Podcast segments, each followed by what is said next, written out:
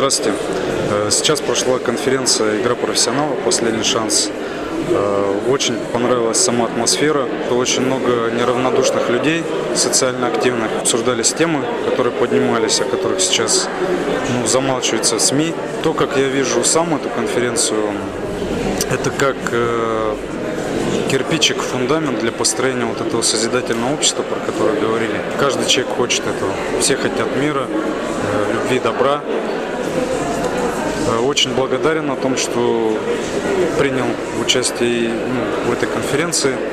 Спасибо всем тем ребятам, которые участвовали в организации. Хотелось бы побывать э, о том, что говорили. Через год э, снова будет конференция подобного рода. Очень благодарен. Спасибо.